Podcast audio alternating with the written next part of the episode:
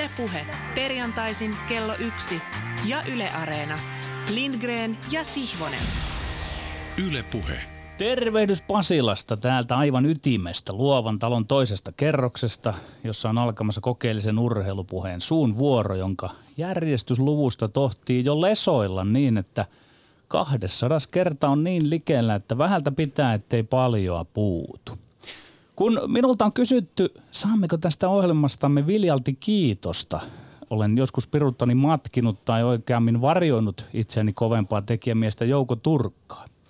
Kun Turkalta kysyttiin, saako hän jostakin ohjauksestaan kehuja ja kiitosta, mestari vastasi viekastellen ja sitä kuuluisaa hieman pilkallista nauruaan väläyttäen, että ei hän saa, mutta ne, jotka tulevat sitten aikanaan matkimaan hänen tyyliään ja tekniikkaansa ohjata, saavat kyllä kehuja ja kiitosta. Minäkin sydämestäni toivon, että ainakin jossain katsannossa jotkut lahjakkaat tytöt ja pojat jatkavat tätä kokeellisen urheilupuheen uutta ja edistyksellistä linjaa, jossa urheilun eri kysymykset saavat aina ristivalotuksen. Tämähän on sellaista urheilun teesien ja antiteesien vilkasta ja päättymätöntä juhlaa. Ja vaikka itse sanonkin, emme me kovin monta kertaa ole pian parisadan lähetyksen sarjassa tehneet likilaskuista heikompaa jaksoa.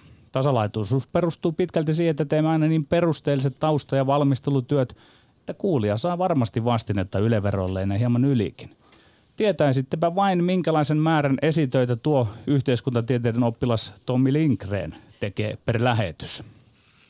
Ah, tarkkakorvainen kuulija taisi siellä höristää korviaan, niin olin kuulevinani tänne asti, kun en sanonutkaan häntä sänkykamarikatseiseksi, Tommi Helsinkiläiseksi, mutta siitä pidättäytymiseen meillä on omat keskinäiset syymme.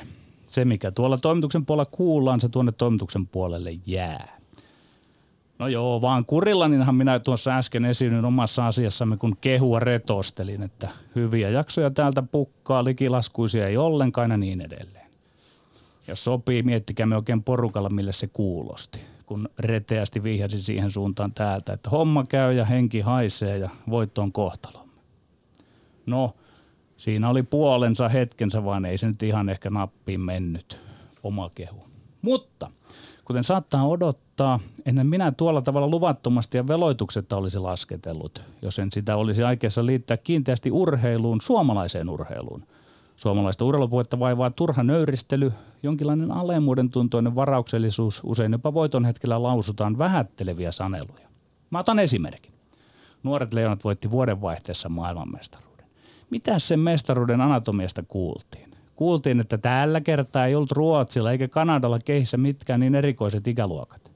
Lempo soikoon, kääntäen. Silloin kun nuoret leijonat ei menestynyt, eihän meiltä oltu voitu silloin esittää, että kun meillä nyt oli vain tällainen ja tällainen ikäluokka, koska silloin olisi nostettu halo, että hetkinen, mitä on tehty väärin, missä on epäonnistuttu, kun ei ole leijonapolku tuottanut laatupelaajia. Eli nyt kun ollaan voitettu ja jonkun vuoden ajan – se oleellisin kisa siitä, millä maalla on parhaat ikäluokat, niin eihän meidän nyt pidä mennä siihen, että kun vihulaisella ei ollut niin tai niin hyviä pelaajia, vaan pitää lyödä rinta Rottingille. Meillä on parhaat pelaajat ja paras pelitapa. Kanadalaiset ja ruotsalaiset eivät mahtaneet sille mitään. Ja katsokaa sopivasti, kun tämä nyt tuli puheeksi itse asiasta kuultuna. Meillä on täällä tänään vieraanamme Suomen jääkiekkoliiton huippuurheilujohtaja Rauli Urama. Tervetuloa. Kiitos paljon. Miten sinä Rauli Uramasen koet, että kun nuoret leonat voittaa, onko silloin syytä korostaa omien hyvyyttä vai pitääkö siihen aina kuitenkin tunkea se huomautus, että naapurilla ei ollut niin tai näin hyvä ikäluokka? Aina kun voiton hetki on, niin aina pitää omia avuja korostaa ja se mitä itsellä on. Tappioitakin tulee ja silloin ei pidä vaipua siihen, että meillä ei ole yhtään mitään, mutta voiton hetkellä ilman muuta rintakaarilla ja eteenpäin. Kiitos. Me palaamme sinun hyvin pian. Ja sitten tahtiin. Me olemme Lindgren ja Siivonen. Siinä on semmoiset pienet, pienen pienet viivelähdöt kummallakin perän jälkeen. Öö, näin on, näin on. Tässä on tullut Petteri hieman taukoa sellaiseen perinteeseen. Tämä oli muuten jännä, siis mä jäin miettimään vielä tätä, tätä sun, että kehuitko vai etkö kehunut, että kun kehuit. Mutta sitten sanoit, että se ei oikein kuulostanut hyvältä, kun kehuit. Jään tätä pohtimaan itse oh, tykönäni. Tässä on tullut vähän taukoa sellaiseen perinteiseen läpikäyntiin urheilumaailman tapahtumista, jota on joskus harrastanut tässä ohjelmassa kuluneen viikon aikana, joten tekee mieli hieman laukata läpi kaikkea sitä, mitä tietoisuuteen on välittynyt sen jälkeen, kun viimeksi tässä studiossa Jaana Laurilan kanssa kohtasimme ja puhuimme lentopallosta. Skaala on nimittäin toisinaan aivan mieletön. Ja joskus siitä riittää esimerkiksi ihan yksi ainoa urheilijakin. Vain seitsemän, siis pelkästään seitsemän päivän periodin sisään Kaisa Mäkäräinen on ehtinyt hiihtää ja ampua taas kerran aivan katastrofaalisesti, mutta myös ponnistaa sieltä omien sanojensa mukaan varjojen mailta takaisin aurinkoiselle puolelle sijoittumalla eilen toiseksi ampumahiidon maailmankapin Antti pikakilpailussa. Meidän vieraanamme joulun alla käynyt nuori taitoluistelija Viveka Lindfors taas jatkoi matka, mahtavaa kauttaan onnistumalla nappiin lyhytohjelmassa ja tänään illalla Lindfors taistelee EM-mitalista valko Minskissä. Lämmin suositus myöskin samalla tälle Lindforsin haastattelulle ohjelmassamme öö, löytyy toki Yle Areenasta. Jos kiinnostaa kuulla nuoren huipputasolla urheilevan naisen ajatuksia omasta kehityksestä ja menestyksestä, niin tuossa haastattelussa niitä todella löytyy. Äärimmäisen öö, fiksu ja suorapuheinen nuori nainen on Viveka Lindfors menestystä hänelle myöhemmin tänään. Me palaamme itse asiassa Viveka Lindforsiin jo tuossa väittelyissäkin hieman. Iivo Niskanen taas palautti hetkeksi uskoa suomalaiseen maastohiihtoon viime viikonloppuna otepäässä su- suvereenilla 15 kilometrin perinteisen maailmankapvoitolla ensin voitti vuoden urheilijapystin ja vaikka valmistautumiseen ei välttämättä niin kuin positiivisesti vaikuttanut tällainen gaalailu, niin sinne vaan mentiin ja vietiin sitten maailmankapin osakilpailuvoitto. Nuorten MM-hiidoissa Lahdessa taas on tullut useampi mitalli ja helmikuun alussa – Salpausselän kisojen alla me päästään palaamaan myös näihin nuorten MM-hiihtoihin, kun sekä Salppurin että näiden nuorten MM-kisojen pääsihteeri ja äh, muistaakseni tänään tai tällä viikolla Helsingin kaupunginteatterissa ensi saavan teatteriteoksen tahtopäähenkilö Aino-Kaisa Aikku Saarinen saapuu studioomme toista kertaa ohjelman historiassa. Eli hän pääsee ennen kuin saavutetaan se Petterin mainitseman 200 lähetyksen merkkipaalun, niin Aikku pääsee toista kertaa vieraaksemme. Liittyy harvalukuiseen joukkoon vieraita, jotka ovat olleet meidän luonamme kaksi kertaa. Ja ennen häntä – ehditään taas käydä ensi viikolla käsiksi yhteen omista oudoista lempilajeista, eli amerikkalaisen jalkapalloon, kun keskustellaan lajin moninkertaisen Suomen mestari ja monissa valmentajapesteissä. Myös naisten jenkkifudiksen puolella vaikuttaneen Teemu Kuusiston kanssa sekä suomalaisen Jefun tilasta että myöskin sitten tietysti ensi viikon sunnuntaina, eli vähän yli viikon päästä pelattavasta jättimäisestä urheilutapahtumasta nimeltään Super Bowl-peli, jossa kohtaavat hyvin mielenkiintoisten vaiheiden jälkeen muun muassa selviä tuomarivirheitä yleistä sääntöpohdintaa sisältäneiden vaiheiden jälkeen New England Patriots ja Los Angeles Rams. Ja se, eihän tässä päästy vielä käsiksi edes Australian avoimiin, missä Henry Kontisella on John Pearson kanssa mahdollisuus napata uran toinen Grand Slam-voitto ja kuulemma joku Helsingin IFKkin on vapauttanut päävalmentajansa tehtävistään. Kantautui tässä ihan lähetyksen alla korviimme. Ja uusi pestikin tuli. Oli, olikohan maailman lyhin työttömyysperiodi IFK on päävalmentaja Ari-Pekka Selinillä, joka, joka vapautettiin tehtävistään, mutta sitten niillä tässä kävi ilmi ihan, ihan äsken myöskin tuolta median kautta, että hänen, hänen pestinsä ensi kaudella Sien peräsimessä on jo julkistettu. Joo. Miettimiseksi taisi kuitenkin mennä Tobias Salmelaisella, kun hän totesi viime vuoden lopulla, mehän väiteltiin tästä Ari-Pekka Selinin tilanteesta – Oliko hänen, niin? Ja hänen, hänen tota, apuvalmentaja Pikkaraisesta, joka sitten taas ottaa paikkansa ensi kaudella. Ja, ja viime vuoden lopulla oli tällainen sitaatti äh, Salmelaiselta, IFK urheilutoimenjohtajalta. Hän totesi tästä tilanteesta, että, että onko niin kuin hankalaa, että Ari-Pekka Selin on IFK päävalmentaja, kun tiedetään, että hänen nykyinen apuvalmentajansa ottaa hänen paikkansa ensi kaudella. Niin Salmelainen totesi, että Varmaan monissa eri tapauksissa voisi olla henkistä vaikutusta, mutta kun tuntee nämä ihmiset, jotka ovat meillä töissä, ei sitä tarvitse edes miettiä. Niinpä. Miettimiseksi taisi kuitenkin mennä. Ja miettimiseksi on hyvä, että menee miettimiseksi. Miettimiseksi menee tällä, täälläkin, kun seuraavaksi käymme reippaaseen väittelytaistoon seuraavista aiheista. Äh, Viveka Lindforsin ja Emmi Peltosen välit, ex-maastohitäjä Johannes Dyrrin dopingväitteet – sekä jääkiekon liigajoukkueiden tyhjennysmyynti. Tarjoillaan nämä tarkat kysymykset vain kerran aivan kohta ja käydään saman tien niiden kimppuun. Käykö tällainen järjestely tällä kertaa, herra Siivonen? Sopii. Joo. 180 sekkaa per väittely kellossa. Ja kun kaikki kolme on tyhjentävästi käsitelty, annamme puheenvuoron lopuksi päivän vieraalle Rauli Uramalle, joka saa tuomarin ominaisuudessa arvioida meidän retorisia taitojamme sekä kenties joissain tapauksissa urheilun ymmärrystä tai sen puutetta. No niin, mutta sitten mennään. Ensimmäinen aihe on seuraavanlainen. Mediassa viritellään taas taitoluistelun EM-kisojen myötä riita-asetelmaa Viveka Linforsin ja Emmi Peltosen välille. Tulisiko toimittajien jättää tämä aihe kahden nuoren luistelijan osalta kyllä vai ei? Ei, eihän sitä jättää pidä. Ei urheilujournalismi ole pelkästään pelikirjoja, viivelähtöjä, diagonalisyöttöjä, positiivista peliasentoa, kolmoshyppyjä, piruettia ja niin edelleen. Oleellista on myös tarina. Ja tässähän on aineksi kaikkien aikojen tarinalle. Kaksintaistelut eivät ole nuorten miesten etioikeus. Eikä tässä ole kyse nyt suuremman tyyliin Nancy Kerrikan vs. Tonia Harding tukkanuotasta korkeimmin yläviuhteen. Mutta sittenkin se perusta on vähän sama. Kaksi suurin piirtein samanikäistä upeata nuorta urheilijaa, Vivaka Lindfors ja Emmi Peltonen kilvoittelevat paremmuudesta aivan maailman huipun tuntumassa. Ja oleellista on, että he ovat itse kutsuneet, ehkä enemmänkin Lindfors, median pöytäänsä syömään. Ai että jos minä olisin taitoluistelutoimittaja, perkaisin persoonat, harjoittelun erot ja samuudet ja niin edelleen. Go, media, go, sanon.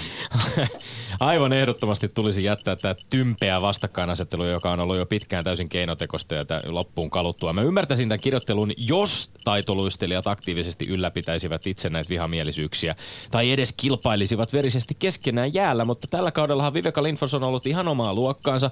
Taistelee tänäänkin tosiaan vapaa-ohjelmaan lähtiessä mitallista.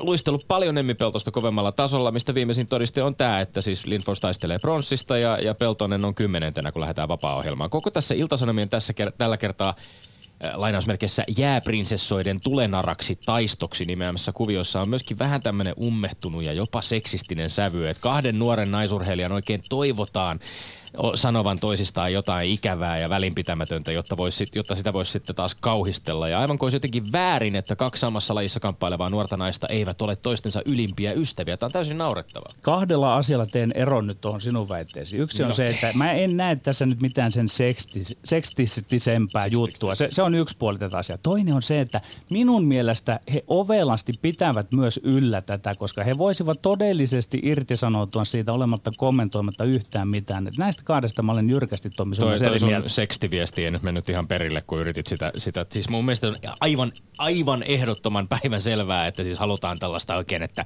nuoret naiset käyvät jotenkin toistensa kimppuun ja kysytään Se on sinun katsojan silmissä. Kysytään tällaisia kysymyksiä, ei, joihin ei. siis sä sanot, että, että he itse kutsuvat kommenteillaan tätä puoleen. Pane heidän Viveka, paikalle kaksi ku, nuorta kuuntelepa, miestä. Kuuntelepa uudelleen meidän lähetys, jossa me puhutaan tästä aiheesta Viveka Lindforsin kanssa. Hän kuulostaa tympääntyneeltä ja siltä, että eihän tämä liity mihinkään. Hän kuulosti siltä, että ei tämä liity mihinkään silloin, silloinkin, kun nyt Iltasanomat hyvä, lähti kun, kyselemään. Hyvä, kun Minkä takia esiin. tämä otetaan edes hyvä, esiin? Hyvä, kun otit sinä tämän esiin, nimittäin minä tulkitsin häntä juuri toisella lailla siinä meidän lähetyksessämme, että hän sopivasti edelleen ruokki sitä, eikä kiellä sitä, että jo, siitä on lopulta jopa voi olla sanota molemmille jopa taloudellista hyötyä. Hän... Media voittaa, yleisö voittaa ja luistelijat voittaa ja luistelijat silti kilpailevat minä, minä en usko, että Viveka Lindfors taistellessaan EM-pronssista jaksaisi kuunnella kysymyksiä hänen ja Emmi Peltosen väleistä. Ei ne liity mitenkään Se siihen, käy hänelle pienenä välipalana, minkä hän kuittaa muutamalla hienolla lau...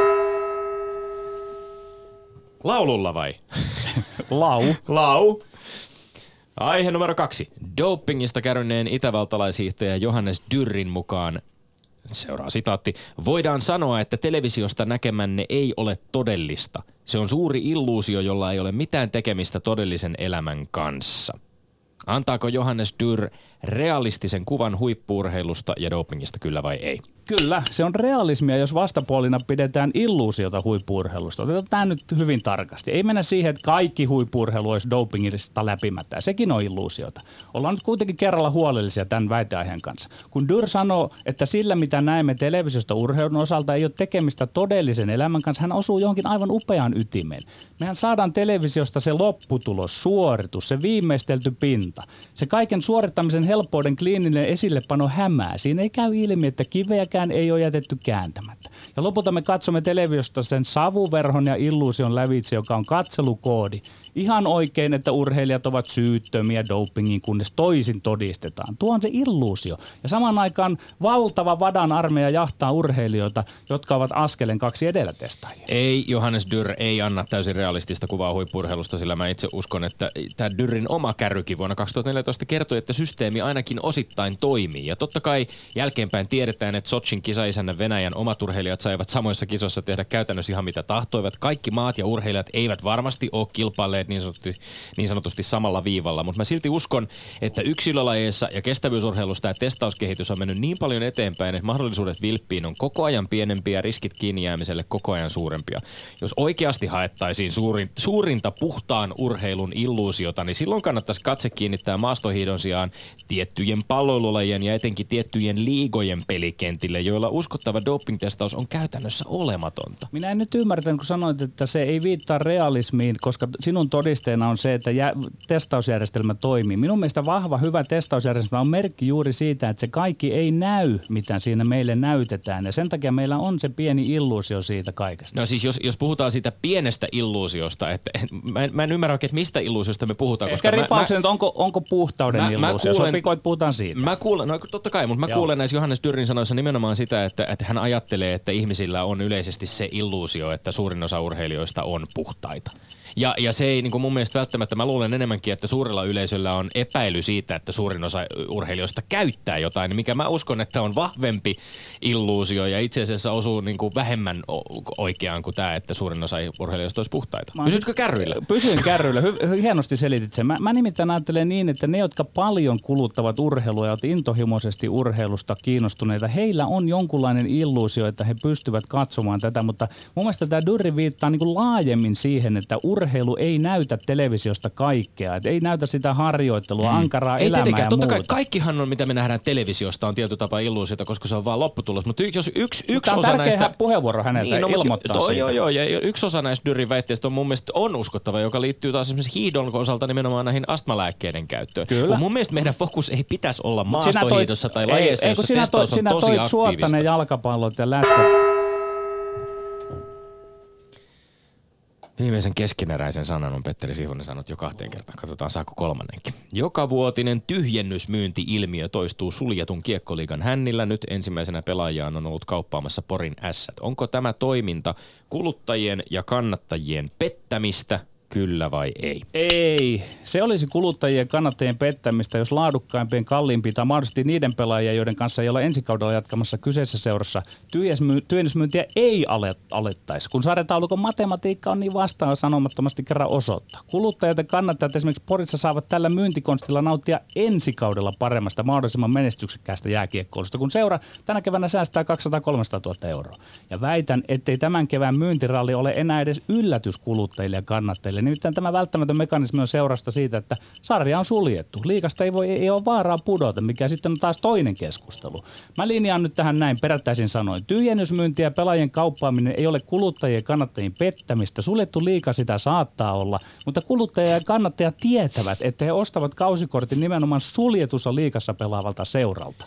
Vastaan kyllä. Tuskin löytyy selkeämpää osoitusta siitä, miten rikkinäinen tämä suomalaisen jää- jääkiekkoilun suljettu pääsarja on urheilun ja kilpailun näkökulmasta. Ensinnäkin on vaikea ymmärtää, että suljetussa sarjassa, jota on usein perusteltu juuri taloudellisen vakauden argumentilla, niin, niin moni liigaseura painii silti valtavien talousvaikeuksien kanssa. Voisiko tilanne todella olla huonompi, jos liigasta voisi tippua ja sinne voisi nousta? Tietenkin on myös surkeaa ja jopa epäkunnioittavaa kuluttajia ja kannattajia kohtaan, että playoff-mahdollisuuden menettäneet seurat laittaa pelaajat tyhjennysmyyntiin, heittää käytännössä siis pyyhkeen kehään jo kuukausia ennen runkosarjan loppua. Ja miksipä ei laittaisi, kun ei ole mitään varaa putoamisesta. Jos mä olisin itse kausikorttilainen ja kannattamani seura ryhtyisi tällaiseen, niin tunsin, to, tuntisin todellakin oloni petetyksi. No minä kysyn, kun sinä osin oot fani, että onko se, olisiko se sulle pettymys, että se sinun kannattamasi joukkue, että se olisi ensi kaudella mahdollisesti edelleen vahvempi, ja että seura se ajattelisi tulevaisuutta Niin. ja sinunkin hyvinvointia Niin, niin, no siis tää, siinä. niin, tämä vastaavan tyyppistä toimintaa kuin Yhdysvalloissa esimerkiksi Kodiksen puolella tämä niinku seuraavan draftin parhaista varausnumeroista kisaavien Se- se menee jo vähän liian pidälle, kun ei pelata tosissaan. Ei mun mielestä se tanking-ilmiö, jossa ei pelata, pelataan niinku hävitäkseen, se ei Se oikeastaan menee, mene, pide, ei menee, mene koska nyt pidemmälle. jäljelle jäävät pelaavat todella kovin. Minäkin olen valmentanut semmoisia jäljelle jääviä, niin ne antaa Mut kaikkensa. Se on rehtiä peliä. Se. Kokonaisuutena se, siinä on sa, täysin sama peruste, eli tavallaan niin kuin luovutetaan ja katsotaan jo ensi kauteen. Ja mun mielestä liian varhaisesti, to- toki siis voidaan määritellä se niin kuin ihan pisteiden valossa, että jos mahdollisuudet on mennyt Kyllä. playoffeihin, niin mitä sitten tehdään. niin. Mutta tämä siis syy siihen nimenomaan on, että ei ole sitä kamppailua Kyllä, sarjassa kyllä, mutta kun sitä meiltä ei tänään tää- kysytty, ei, eikä, että ne me siitä, me, liittyy- siitä me ollaan samaa mieltä. Ei, me- ei, liittyy ei toisiinsa, totta kai ne Petteri. liittyy Jos, jos toisiinsa, mutta on viimeisenä sarjassa ja tietää, kysyttiin. Että voi tehdä ihan mitä tahansa valmistautuakseen ensi Niin kauteen. on viisasta niin se, tehdä se. Ja se on, se on sen järjestelmän vika osin, mutta ei siinä kuluttajaa petetä. Kun mun mielestä kysyttiin sitä, että petetäänkö kuluttajaa ja kausikorttilaista Niin siinä, sä, niin sä oot ei. sitä mieltä, että, että kun, kun on ostettu suljettuun liigaan kausikortti, niin pitää Niin. ymmärtää suljetun liigan logiikka. Niin, ky- ja mä Mun uskon, että nykyään se jo ymmärretään. Ei se Ei, Porissa mielestä- yllätyksenä tullut, että Salminen ja kumppanit siitä no mun nyt mielestä sitten ongelma on tässä pois. nimenomaan se, että se kertoo, että jotain on vialla systeemissä, ihan samalla tavalla kuin siinä Tosta me ollaan samaa draftisysteemissä mieltä, mutta sitä meiltä ei kamppailusta kysy. Yhdysvalloissa. Ehkä nyt ne viimeiset sanat tuli päällekkäin ja molemmilla jäi kesken. Ei se mitään. Näin on kuultu kolme aihetta. Tästä tavallaan pitäisi rauhoittua, mutta ei pidä myös, ei rauhoituta, ei, ei rauhoituta. ei, Kohta ei. saa Rauli Urama puheenvuoron. Ylepuheessa Lindgren ja Sihvonen. Joskus on nimittäin tullut moitteita, että rauhoitutaan liikaa siinä vaiheessa, kun kongi on kumattanut viimeisen kerran. Ei nyt rauhoituta, vaan painetaan samalla va- vauhdilla Ja eteenpäin. toivotaan voittoa, eikö niin, niin? niin, kyllä, kyllä. No sit nyt alkaa tämä vaihe sitten, kun yritetään painostaa ja vaikuttaa päivän tuomariin. Siihen aika usein öö, se on täysin turhaa. Ja se on todennäköisesti täysin turhaa tänäänkin, koska aika päättäväiseltä näyttää, näyttää päivän päätuomari. Rauli Urama, ota ohjat käsisi. Voit arvioida nämä ihan omilla kriteereilläsi niin kuin parhaaksi katsot. Joo, mennään, tota, mennään puhtaasti argumentti, argumentit edellä ja otetaan niistä kiinni. Tasasta kokonaisuudessaan ensin todettava tässä alkuun ja sitten, sitten asiaa. Yes. Viveka ja Emmi, ensimmäinen kysymys, niin piukkaa. Ehkä Petteri tuli siihen hyvin kylkeen. Ovela ylläpitäminen, luistelu voittaa, luistelijat ehkä voittaa, mm. mutta kuitenkin piste Tommille, ystävyys ei tarvitse olla ihan kaikkea, niin se meni Tommille. Piukkaa, mutta näin. Kyllä. Tämä oli pakko antaa propsit, pro- propsit myöskin tästä argumentista, Petteri, itse sinulle. Siis musta tämä tavallaan niin kuin, mä rupesin jopa itse miettimään tämän väittelyn aikana, että voiko olla niin, että Viveka Lindfors esimerkiksi täällä ollessaan olisi onnistunut hämäämään minua niin totaalisesti, että hän tietää, että tämän keskustelun ylläpitäminen on hyväksi hänelle ja se on Niinhän hyväksi minä tulkitsin, sinä Niin sä tulkitsit tulkitset. eri lailla, mutta sitä on ehkä tämä kokeellinen urheilupuhe. Ja Ehkä sitten se ehkä on. kuulijakin voi miettiä siellä tahollaan, että kuinka se on. Ja niin. Käy, nyt- käykää kuuntelemassa uudestaan, koska mä, mä olin kyllä aistivinani niin aika suoraan niin semmoisen hyvin rehellisen nuoren urheilijan mielipiteen, joka on niin kuin kurkkua myöten täynnä tätä Sä keskustelua. ostit sen hänen hienon hapituksensa tossa ja menit ehkä Miinaan, tai sitten et. Tai sitten en. No, kuinka sitten? Mennään kakkoseen. Dy. Johannes Dyr. Mm. Ää, Tommilla systeemi toimii, todistaa, joo, pitää puoltaa, riskit kärymisestä on, mutta kuitenkin mitä haettiin takaa? Haettiin takaa sitä, että näyttääkö urheilu kaiken vaiko ei. Ja siinä oli Petteri selkeästi edellä. Urhe, urheilulähetykset ei näytä kaikkea, mitä sisällä on. Petterille piste. Yksi yksi. Yes. Tämä on totta siis. Ja, ja jos me mennään tavallaan tämän vilpin niin kuin ulkopuolelle tässä keskustelussa, niin mun mielestä se niin kuin illuusio tai se, että mitä me nähdään televisiosta versus se, mitä me nähdään paikan päällä, sehän on mielenkiintoinen kysymys, koska televisiokuva on aina äärimmäisen rajattu ja tietystä perspektiivistä tuleva kuva. Totta kai joissain lajeissa niissä perspektiivejä on tänä päivänä jo ihan valtava määrä, että me on siis niin, kuin niin järjettömästi kameroita, että pystytään tavallaan tarkkailemaan, mutta kyllä se kokemus on aika usein, jos menee paikan päälle seuraamaan jotain ottelua, jotain kilpailua, niin siellä näkee aina niin paljon enemmän kuin mitä TV-ruudusta. Eikö, eikö On, on. varmaan allekirjoitatte Kyllä, tämän? kyllä että se se, on, näin. lätkäpeli on ihan eri paikan päällä kuin tai hiihto tai mikä niin, ja tahansa. jos yleisurheilukilpailu näkee kaiken, mitä, mitä urheilija tekee valmistautuessaan kisan ollessa meneillään, jos on puhe heittolajista, hyppylajista, tällaisesta. Tennis ihan siis niin kuin käsittämätön, se vauhti ei välity ollenkaan televisioruudun välityksellä. Se on totta. Tekee mieli Rauli Uramalta kysyä, kun meitä on moitettu, että, että tempo laskee tässä, kun kuunnellaan. Tuota, niin nyt, nyt ei, jos ei laskisi, niin miten tuota jääkiekkoliitto, kun lähettää maajoukkueita turnauksiin, niin onko tämä millään lailla agendalla tämä D-kysymyksen hallinta siinä teidän puolelta? aina. Me, meillä on ohjelma, kunnioita peliä, hankkeet ja kaikki muut siinä. Et kyllä meillä on, me ollaan tosi tarkkoja siitä ja koitetaan valistaa sitä asiaa, että urheilun pitää olla puhdasta. Entäs sitten kun mennään olympialaisiin, niin onko se vähän kimuranttia, kun siellä on pikkusen ehkä eri testausmenetelmä, johtuen siitä, etenkin silloin nyt ei ollut, mutta silloin kun on NHL-pelaajat, niin on- onko siinä jotain eettisesti pikkusen niin kuin vinossa? No mielestäni kyllä, mm. koska jos pelataan lätkää Suomessa, SM-liigassa, pelataan lätkää NHLssä, globaali lätkä, niin eikö ne samat säännöt suurin piirtein pitäisi olla, on jopa niin radikaali, pitäisi olla samat kaukalon kootkin, mutta tota, Kumpaan suuntaan? Niin, tämä keskustelu on hyvin aktiivisesti käynnissä tällä hetkellä. mä tykkään, että sattuu ja tapahtuu ja se löytyy kompromissista se oikea kaukalon koko mun mielestä. Ja te löysitte konstin pelata siinä vähän pienemmässä. Kyllä, kyllä. Mm, tästä pie- pienen kaukalon tulevasta ke- äh, kehityksestä tästä on, äh, ke- tekee mieli kehaista Raimo Summasta, joka on kirjoittanut uusimpaan Elmo-lehteen tästä ihan kiinnostavan pohdinnan, missä hän asettuu ehkä vähän vast- vastakkaiselle kannalle sun kanssa, tai ei mitenkään ehkä, vaan niin aika selkeästikin siinä, että, että su- suuntaus pieneen kaukaloon, niin jollain lailla ö, tulisi taktisesti köyhdyttämään peliä ja myöskin on, on tavallaan vaarallisempi, koska vauhti, vauhtia ei, ei, ei voida hidastaa, vauhti lisääntyy ja sitten sitä sattuu ja tapahtuu vähän liikaakin. Ja että on esimerkiksi loukkaantumisriskit aikamoisia, vaikka kuinka laitoja pehmustettaisiin. Niin. Se on totta, vauhti kasvaa ja se, että jos puhutaan siitä, että pieni kaukalo antaa mahdollisuuden sellaisille pelaajille selvitä hengissä siitä pelistä niin sanotusti, ketkä ei pysty luistelemaan, se ei pidä paikkaansa. Se pyytää enemmän luistelua. Isommassa kaukalossa on vähän tilaa, vähän aikaa enemmän, vähän katsoo enemmän, hiukan liukuu enemmän, niin mä itse näkisin asian, asian näin, että Ramin oikeassa vauhti kasvaa, vaarallisuus lajiskosta kasvaa, mutta taas pelaajien valistuneisuus on myöskin kehittynyt nykypäivänä ja siksi, että pikkusen enemmän actionia, niin se löytyy niiden kaukaloiden puolesta välistä se kokonaisuus. Joo. Tässä on mielenkiintoisia esimerkkejä. Siinä Summasen artikkelissa nostetaan esiin Sebastian Nahaa, nostetaan esiin Zdeno Chara. Mielenkiintoinen artikkeli, suosittelen, suosittelen lukemaan, jos lehti sattuu kouraa. Mutta nyt, nyt jännitämme jo viimeisen jääkiekkoaiheisen väittelyn tulosta. Kolmas kysymys, tyhjennysmyynti, mm. juu vai ei? Ja No tämä on hankala tuomarillekin, jos te olette omastakin mielestänne samaa mieltä. niin, sitten, sitten pitäisi tuomarin tehdä, tehdä ero, mutta onneksi, onneksi sieltä löytyy vahvoja argumentteja siihen, että järjestelmä ei varmasti ole sitä, mitä kaikki odottaa. Taas toisaalta kaikki ymmärtää, että huominenkin tulee ja Petteri sai sitä pisteen, koska huomista varten, huomista varten tehdään ikäviä ratkaisuja. Niin minä sen ajattelin. Kiitoksia.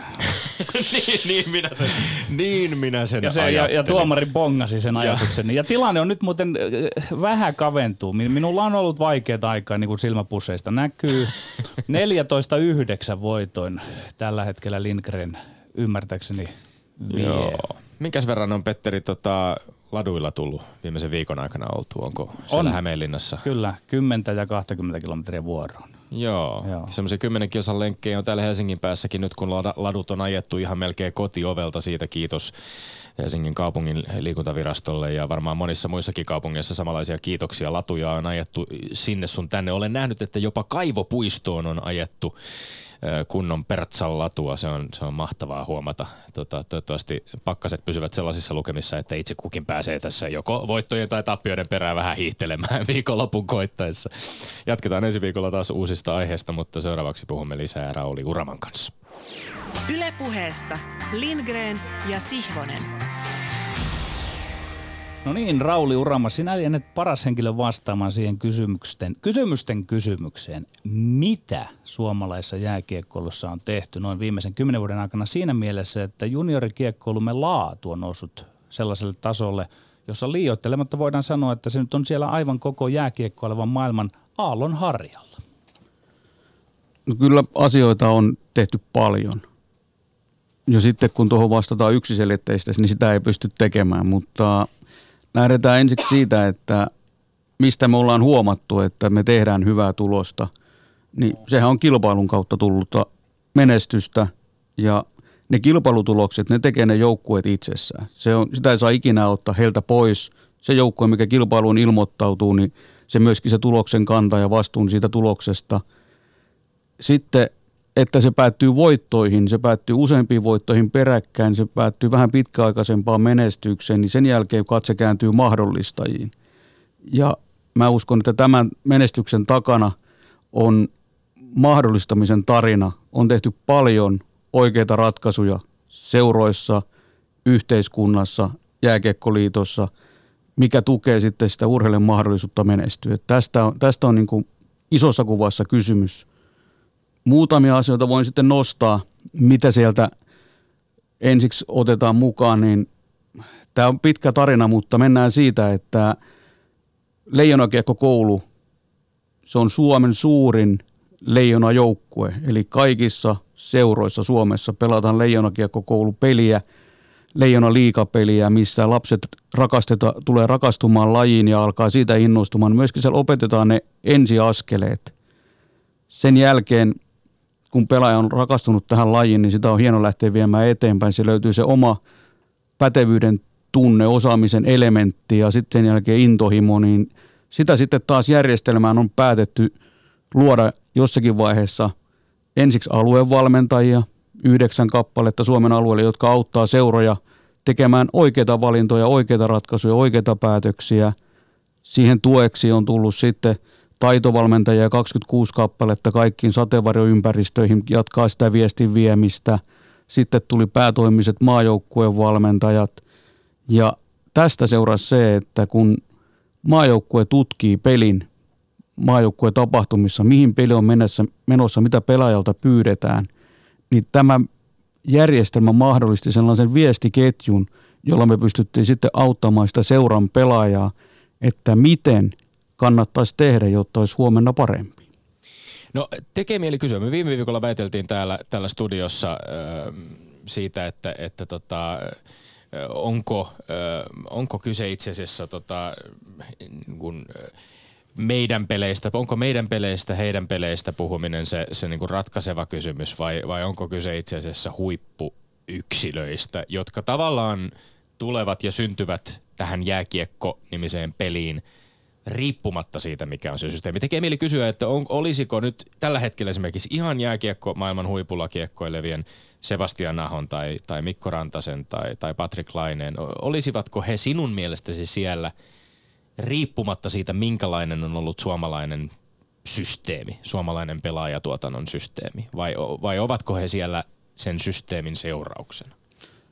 En pysty kyllä tuota sanomaan, että olisiko vai ei, koska jos mietitään kauanko Suomessa on jääkiekkoa pelattu ja meillä on huippupelaaja ollut aina –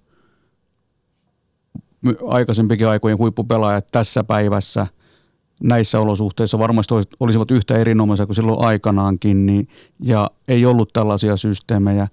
Ehkä mä ajattelen asiasta näin, että niitä huippuja on tällä hetkellä vähän enemmän. Ne, on, ne kypsyy vähän nuorempana, niin siinä on systeemillä merkitys ja uskon, että tähän, tätä kautta niin määrään vaikuttaa systeemi. Jos käydään vielä läpi hieman tuota kymmenvuotista historiaa, mihin viittasin, niin 2009 istumme molemmat niin sanotussa suuressa seminaarissa, sen veti Erkka Westerlund.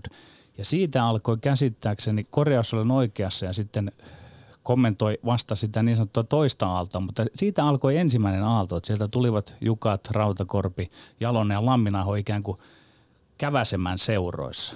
Se, se, se ei ollut vielä kovin paljon se, mutta se oli alkusysäys – ja sitten muutama vuosi sitten, milloin se mahtoi tapahtua? Silloin alkoi tämä valmennuspäälliköiden vyöry. Itsekin siellä Hämeen alueella koin sen, että kun sieltä valmennuspäällikkö Hämeestä tulee sinne niin kuin jatkuvasti luokse, niin että tästä tämä kiihtyi. Ja mitä tämä, on, niin kuin, mitä tämä on ollut sitten käytännössä, kun te olette lähettäneet näitä valmennuspäällikköjä, on ollut taitovalmentajia ja muuta. Ja onko se sinun mielestä oikea tulkinta, että aaltoja oli nimenomaan vain nämä kaksi? Tulkinta on ihan oikein. Ehkä vielä 2009 niin – tehtiin suomalaisessa kiekossa rohkea päätös. Päätettiin, että yksilö on se, kenen pitää panostaa. Ennen oli joukkue ja kollektiiviharjoittelu. Silloin todettiin, että se yksilö, kuka sitä peliä pelaa, niin miten hyvä joukkuepelaaja hän on varustetulla ominaisuuksilla sitten, niin se määrittää lopputuloksen loppuviimein. Ja no sitten siitä siitä yhteenvetona, niin seurat, pelaajat tekee, seurojen, seurojen arjessa pelaajat asuu ja on, niin sinne pitää päästä. Silloin aikanaan, kun tätä hommaa aloiteltiin, niin niin sanotut liitomiehet, ei ne ole välttämättä ollut niitä kaiken toivotumpia ihmisiä sinne seurojen ovien taakse kolkuttelemaan ja vähän mentaliteetti, mitä te tänne tuutte kertomaan. Ja se oli Jukka, Jukkien ei se kovin tehtävä, että ne ovet aukes. Siinä samalla sitten totta kai tuli toi päätoimiset henkilöt jääkekkoliittoon, jota sitten pystyttiin työstämään. Sen jälkeen kun ne ovet oli auki, niin sinne pystyttiin viemään sitä tutkittua viime käden tietoa ja, ja sitä kautta auttamaan sitten seuroja. Ja seurat kun huomas sen, että ahaa, näin toimimalla oma joukkueen peli paranee, tulee enemmän voittoja ja jopa yksilö kehittyy, niin sen jälkeen meillä on ollut saumaton yhteistyö. Entä sitten, jos mennään siihen, kun viittasit tuossa käsitteeseen yksilö versus joukkue. Niin oletko huomannut nyt sitten sitä tällaista keskustelua, että jonkun verran ehkä liikaa on tartuttu siihen tähän yksilöön, koska siinähän ei todellakaan tarkoiteta sitten sitä, että millään lailla jätettäisiin kesannolle tätä joukkueulottuvuutta. Ja onko tässä kuitenkin joku vaara on, että jos tehdään vääriä tulkintoja sen kokonaisuuden suhteen?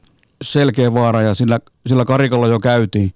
Ehkä käytiin ottamassa pieni pohjakosketus. Ei tullut vielä, ei tullut vielä runkoon repeämiä, mutta näin kävi, että me mentiin vahvasti yksilö edellä. Lähdettiin urheiluakatemia-ohjelmaan, lähdettiin siihen, siihen tekijöiden mahdollistamiseen, että yksilö, yksilö, yksilö.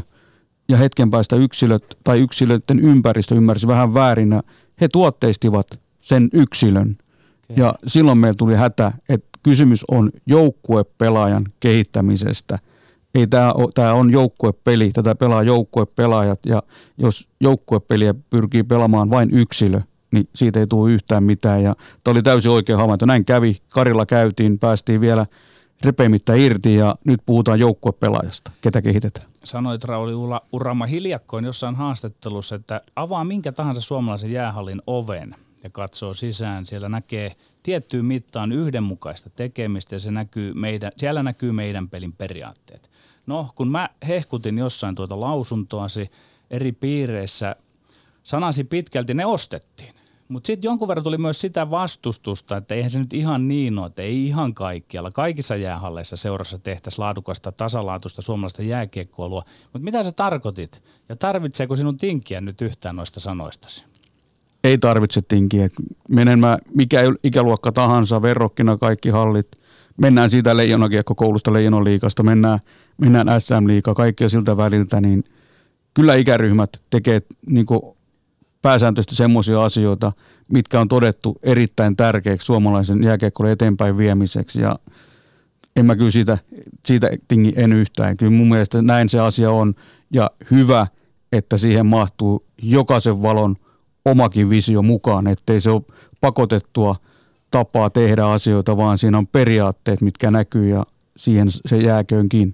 No me puhuttiin tässä jo lämpiössä vähän ennen lähetystä aika paljon siitä, että, että millä tavalla jääkiekkoilun parissa esimerkiksi, jos ajatellaan viimeisen kymmenen vuoden periodin aikana, tai ajatellaan vaikkapa sitä periodia, minkä sä olet itse ollut Jääkiekkoliiton huippurheilujohtajana vuodesta 2012, niin mitkä asiat on muuttunut, kun, kun puhuit esimerkiksi siitä, että miten tietoa pyritään keräämään.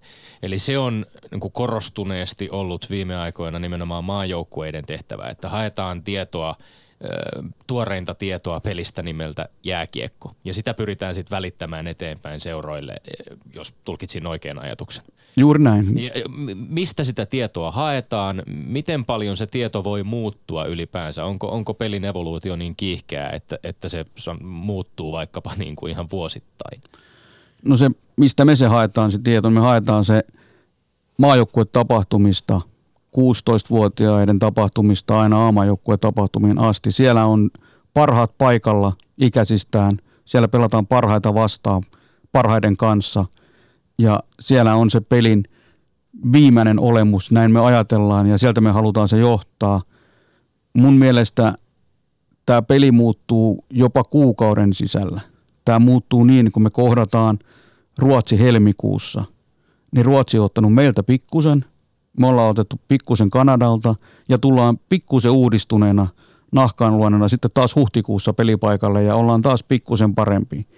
Välttämättä se oma identiteetti ei muutu yhtään mihinkään, mutta siihen tulee ne nyanssit, mitä se hyvä, vahva identiteetti antaa mahdollisuuden sitten vähän sitä suuntaa aina ohjalla, mitä peli milloinkin pyytää.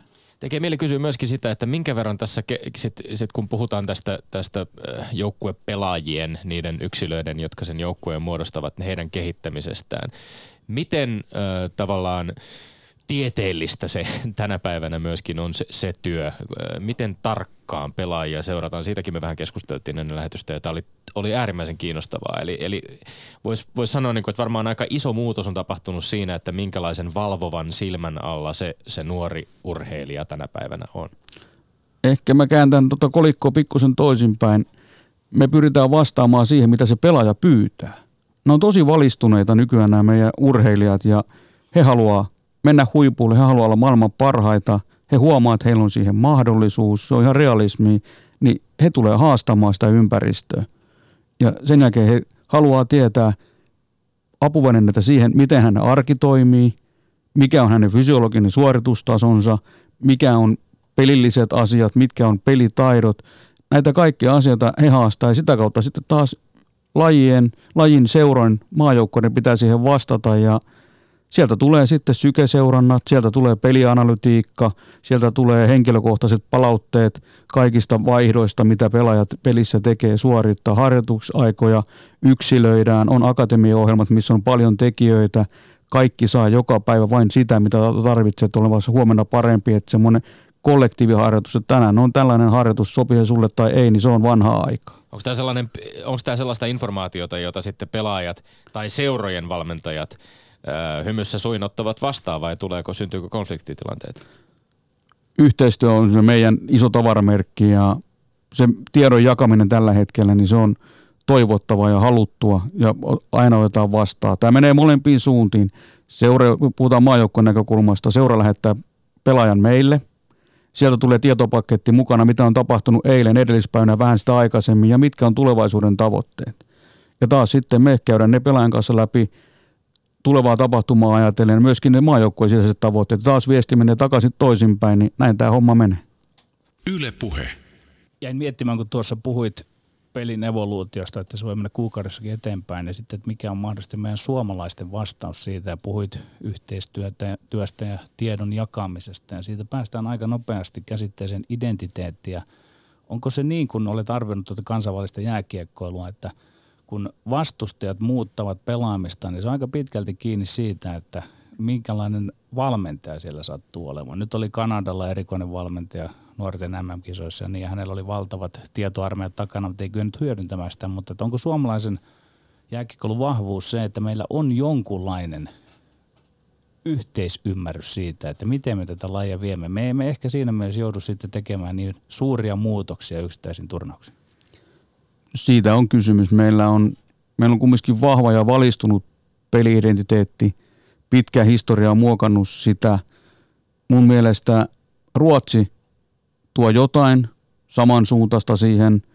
USA juniorit nykyään Plymoutin järjestelmän kautta sisäoppilaitoksessa kaksi vuotta pystyy tuomaan jotain jatkomuutta, mutta kaikki muut maat kyllä menee aika lailla valmentajan kautta. Ja niin kuin todettiin tuossa aikaisemmin, että jos harjoituksissa avataan minkä halli ovi tahansa, näkyy samankaltaisuutta, niin taas meidän, meidän se pelipohja on niin vahva, että, että se identiteetti on niin voimakas, niin ehkä se on parasta. Ja sitten kun me ollaan – me ollaan tultu aika kärsivällisesti, me ollaan kohdattu tosi piukkoja paikkoja, ei olla menestytty.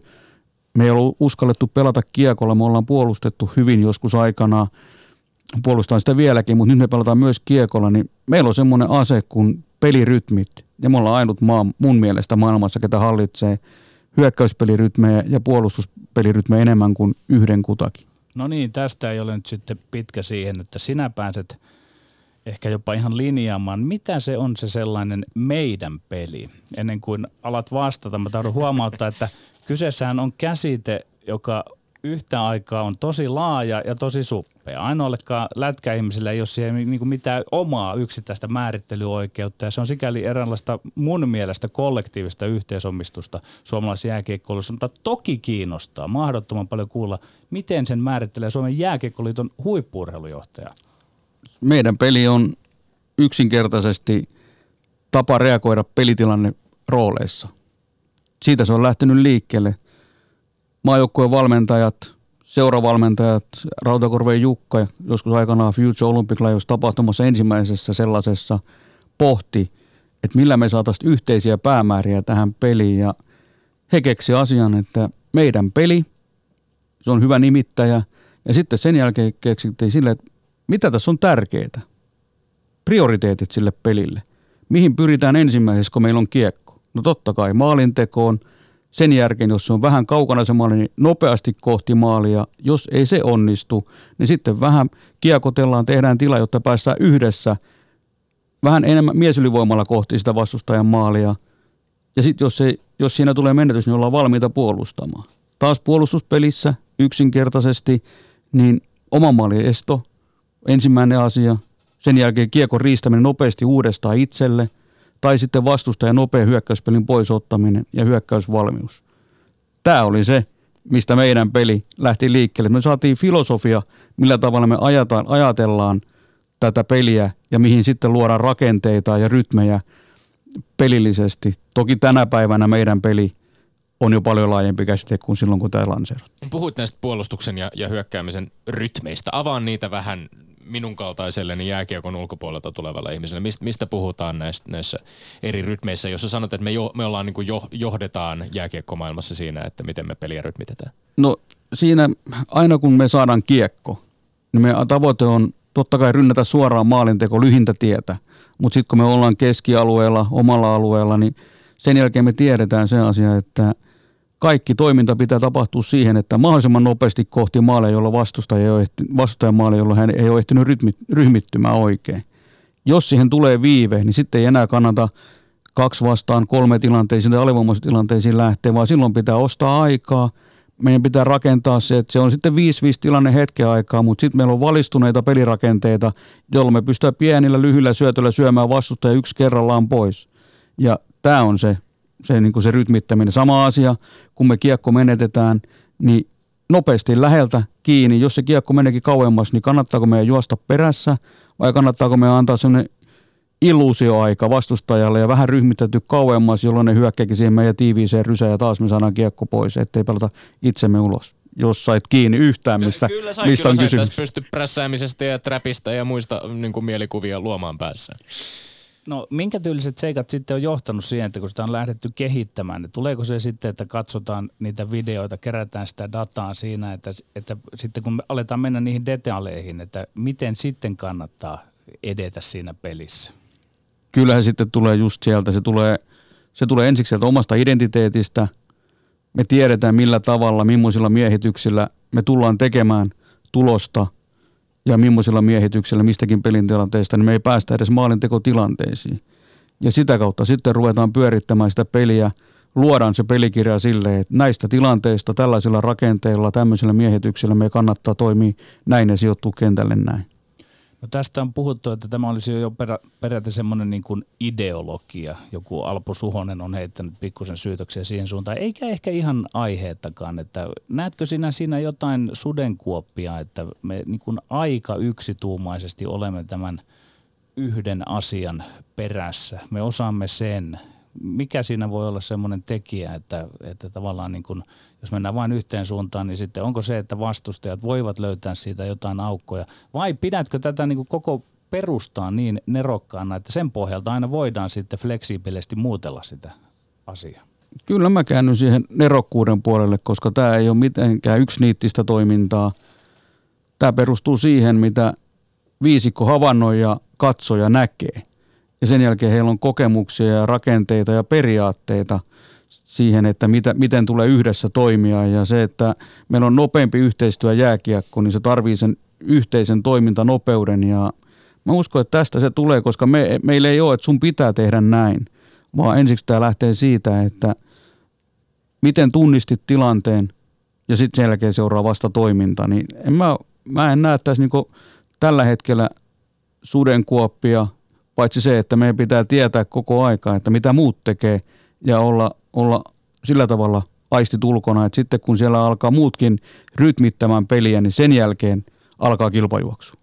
Yle puhe. Äh, nyt kun tiedetään, mitä meidän peli on, niin voidaan palata vielä hetkeksi siihen, että miten sillä voitettiin nuorten maailmanmestaruus vuoden vaihteessa. Tämä, mua, mua, mua mietityttää ihan erityisesti tässä nuorten, nuorten MM-kultaan päättyneessä turnauksessa se, miten järjettömän pienestä kaikki oli tavallaan useampaan kertaan kiinni. Kirjaimellisesti kiekon pomppu, katkennut maila – ja, ja lopulta tuloksena oli toki siis valtavan hyvän ja hienon taitavan pelaamisen seurauksena turnauksen ykkössiä, mutta, mutta se mietityttää, että koko diskurssi on tavallaan yhtäkkiä täysin toinen kuin mitä se olisi ollut, jos vaikka olisi käynyt niin, että Jussi Hakkaan valmentama joukkue olisi tippunut puolivälierässä Kanadalle. Miten on, Rauli Urama, vedetäänkö meillä välillä aivan liian pitkälle meneviä johtopäätöksiä suomalaisen jääkiekkoilun tilasta, koko systeemin tilasta yksittäisten turnausten perusteella? No vedetään ja ei. Eli ne ihmiset, ketkä on siellä koppien seinien sisällä, ne ketkä on siellä työhuoneen sisällä, kenellä on se pitkä visio hallussa, niin he tietää, että kuinka pienestä tämä homma on kiinni. voitto tai tappio ei tarkoita sitä, että perustukset on huonot. Jos tappioita tulee paljon peräkkäin, sitten on syytä katsoa, katsoa siihen suuntaan. Jos tulee tappioita voittoja, tappioita voittoja, niin ehkä ollaan ok. Jos tulee paljon voittoja, niin sitten pitää katsoa vielä tarkemmin, koska sä oot silloin taka-ajettu. Mutta mä näen jotenkin tuon kysymyksen niin, että vähän Petteri viittasi jossain kohtaa tuossa, että se mikä kopissa tapahtuu, se kopissa pysyy. Ja näin se asia on. Ja taas se on totuus, että sitä ei kukaan ulkopuolinen tiedä. Ja silti tämä on mielenkiintoinen laji sitä halutaan kommentoida, niin suotako se ylireagointi sinne ja ne, ketkä on siellä sisässä ytimessä, niin toivotaan heille voimia olla pitkäjänteisiä. Niin kritiikki henkilöityy aika usein hyvin voimakkaasti myöskin, koska siis Jussi Ahokas, eikö hän olisi ollut sama valmentaja siinäkin tapauksessa, että nuoret leijonat ei olisi mennyt edes välieriin asti. Ja kuitenkin nyt häntä ei tulla muistamaan kahdesta heikosti menneestä turnauksesta, vaan hänet tullaan muistamaan turna- maailmanmestarivalmentajana, joka, joka tavallaan teki nousun siihen. Minä Siis tulen tähän väliin, koska mm. saan tästä muotoiltua kysymyksen sitten vielä Rauli Uramallekin, että se ero siinä oli nyt, että Jussi Ahokas oli tavallaan kehittynyt. Ja hän olisi esimerkiksi minulta saanut ihan puhtaat paperit sen, siitä huolimatta, vaikka se yksi maila ei olisi katkenut siihen. Ja siitä minun tulee mieleeni kysyä Rauli Uramalta, että mikä on Jääkiekkoliiton asema ja ö, tällä nyt melkeinpä viittaan sitten sinuun, että kun on, on kaksi turnausta tuosta ja niiden välillä on tapahtunut suunnatonta kehittymistä juuri siinä sanotaan, että siinä pelaamisessa ei mennä niiden yksityiskohtiin tässä kuitenkaan, mutta otatko sinä roolia siinä kohtaa, kun kiistatta varmasti näit sen vuosi sitten, että mikä siinä vähän on korjattava ja nyt se oli korjattu ja mikä on liiton osa tässä korjausprosessissa? Se on tosi iso. Ehkä se maajoukkueen valmentajien yhteisö. Me kokoonnutaan pari kertaa kuukaudessa pohtimaan sitä, miten on tullut tehtyä, miten on mennyt, miten on onnistuttu. Ja mä uskon, että jos epäonnistumisia joskus tulee, niin se ei ole se peli, mikä siellä on prakannut, vaan siellä on prakannut se joukkuepelaajan valmistaminen, joukkueen valmistaminen ja se kyvykkyys pelata sellaista peliä, mitä halutaan, että mä ehkä, ehkä niin enemmän korostan sitä asiaa, että miten siellä tuetaan ihmistä, miten annetaan niin eri vaihtoehtoja vaikuttaa valmentaja, tuodaan monen eri valmentajan näkemyksiä, miten voidaan valmistaa joukkuetta, niin se on tosi tärkeää. Mutta totta kai myöskin on, on sitten on se pelitapa ja se, että sellaiset niin kuin rumasti sanottuna sooloilevat tavat pelata peliä, eikä suomalainen meidän pelin tapa, niin se ei vaan istu, koska pelaajat on pelannut sitä niin paljon sitä meidän peliä ja on tottunut siihen ja hakee sieltä sitä itseluottamusta ja voimaa, niin sellaiset kyllä sitten pitää karsi pois, mutta se karsiutuu myöskin yleisen mielipiden kautta pois, että yhdessä maajoukkuevalmentajan kanssa kyllä me otetaan kantaa ihan kaikkien joukkueiden toimintaa ja kaikkien valmentajien No, toimintaa. mutta jos, jos vielä mietitään tätä kuilua kahden vuoden välillä tapahtuneen turnauksen aikana tai, tai välillä ja sitten niiden väl, välissä tapahtunutta kehitystä. Vuosi sitten, aika tarkka vuosi sitten helmikuussa 2018 sä totesit ää, MTV Sportille heikosti sujuneen Buffalon M-turnauksen jälkeen näin. Erottavat tekijät olivat luistelu, liikkumis- ja kamppailukyky, niiden on pakko parantua. Ja tähän muun muassa Muuan Kiekko Kiuas Lätkästudion toimittaja Hämeenlinnasta totesi, että nyt jos koskaan sitä henkilökohtaista taitoa oli, jaettiin se mihin tahansa segmentteihin. Tuntuu erikoiselta, että selonteossa puututtiin tällaisiin asioihin. Jääkiekkoliiton tulisi pohtia, miksi tämä on nyt viime kisojen ja näiden kisojen aikana ollut yhtä selontekoa. Miten on Rauli Urama, oliko kyseinen jääkiekkotoimittaja ollenkaan kartalla näissä selontekojen kritiikissään? No varmasti oli, koska niin kuin sanoin, se mitä kopissa ja seineissä siellä tapahtunut, ei sitä ulos huudella. Kysellä sitä saa ja kannattaa ja ei siinä mitään pahaa, mutta ei me ihan kaikkea varmasti kerrota, mitä ollaan koettu ja näetty. Toi, mutta se on totta, että se joukkue oli nuori. Siinä oli paljon samoja pelaajia. Jopa kaksi vuotta sitten Montrealissa, kun pelattiin karsintasarjaa, niin, niin oli jo samoja pelaajia mukana. Ja sieltä uupui se li- liikkumis- ja luistelu, kyky pelata sitä peliä. Ja totta, me silloin pelattiin semmoisia, semmoista peliä vähän enemmän, mikä ei ollut sitä meidän omanlaista, johtuen siitä, että me ei pystytty, pystytty vauhdissa mukana, niin meidän piti koittaa varjoida, ja siksi se peli on nyt erilaista, kun me on parempi kyky liikkua. Mutta te teitte tänä, tänä vuonna tässä vuodenvaihteen turnauksessa ja siihen valmistautumisessa jotain myöskin ihan toisin.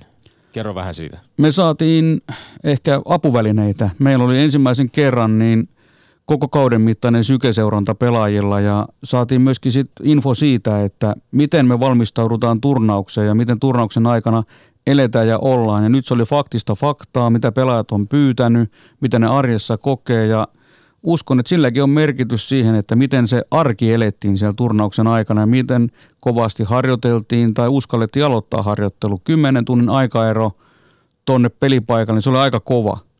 Ja sen huomasi jo siitä, kun niin koitti itse toipua, siitä saatiin sitten vielä urheilijat, ketkä on vielä prässissä siinä päällä, niin sinne kun menet, miten leiritys voidaan aloittaa, niin se oli, se oli tosi tarkkaa varmasti työtä valmennukselta ja mun mielestä he onnistuivat erinomaisesti koko johtoryhmä siinä ja pelaajat heittäytyi siihen mukaan, että näin me mennään ja uskotaan siihen, että peli riittää.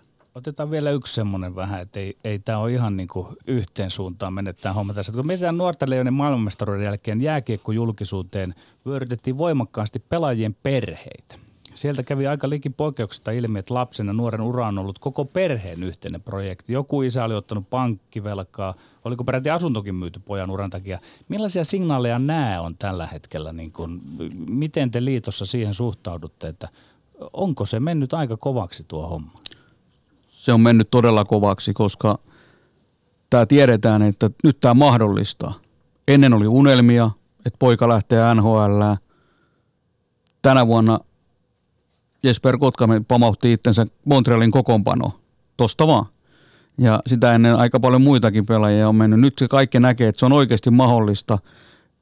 Vierestä lähtee kavereita niin tonne huippusarjaan ja totta kai sitten kovien tienesteihinkin myöskin. Kyllä siihen halutaan, halutaan panostaa ja mä näen sen hyvänä asiana, että perheet on täysillä mukana siinä yhteisessä harrastuksessa.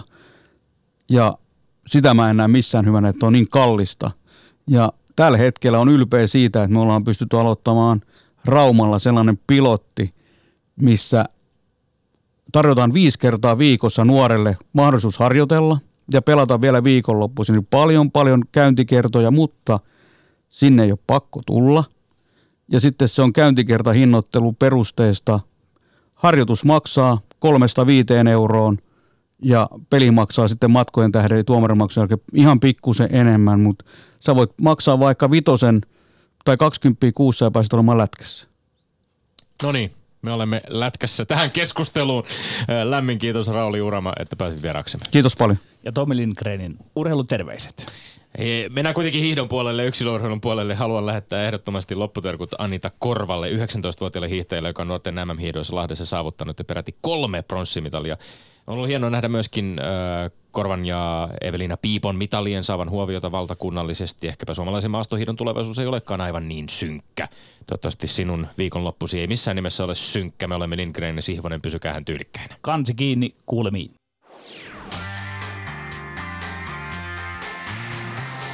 Ylepuhe perjantaisin kello yksi ja Yle Areena. Lindgren ja Sihvonen.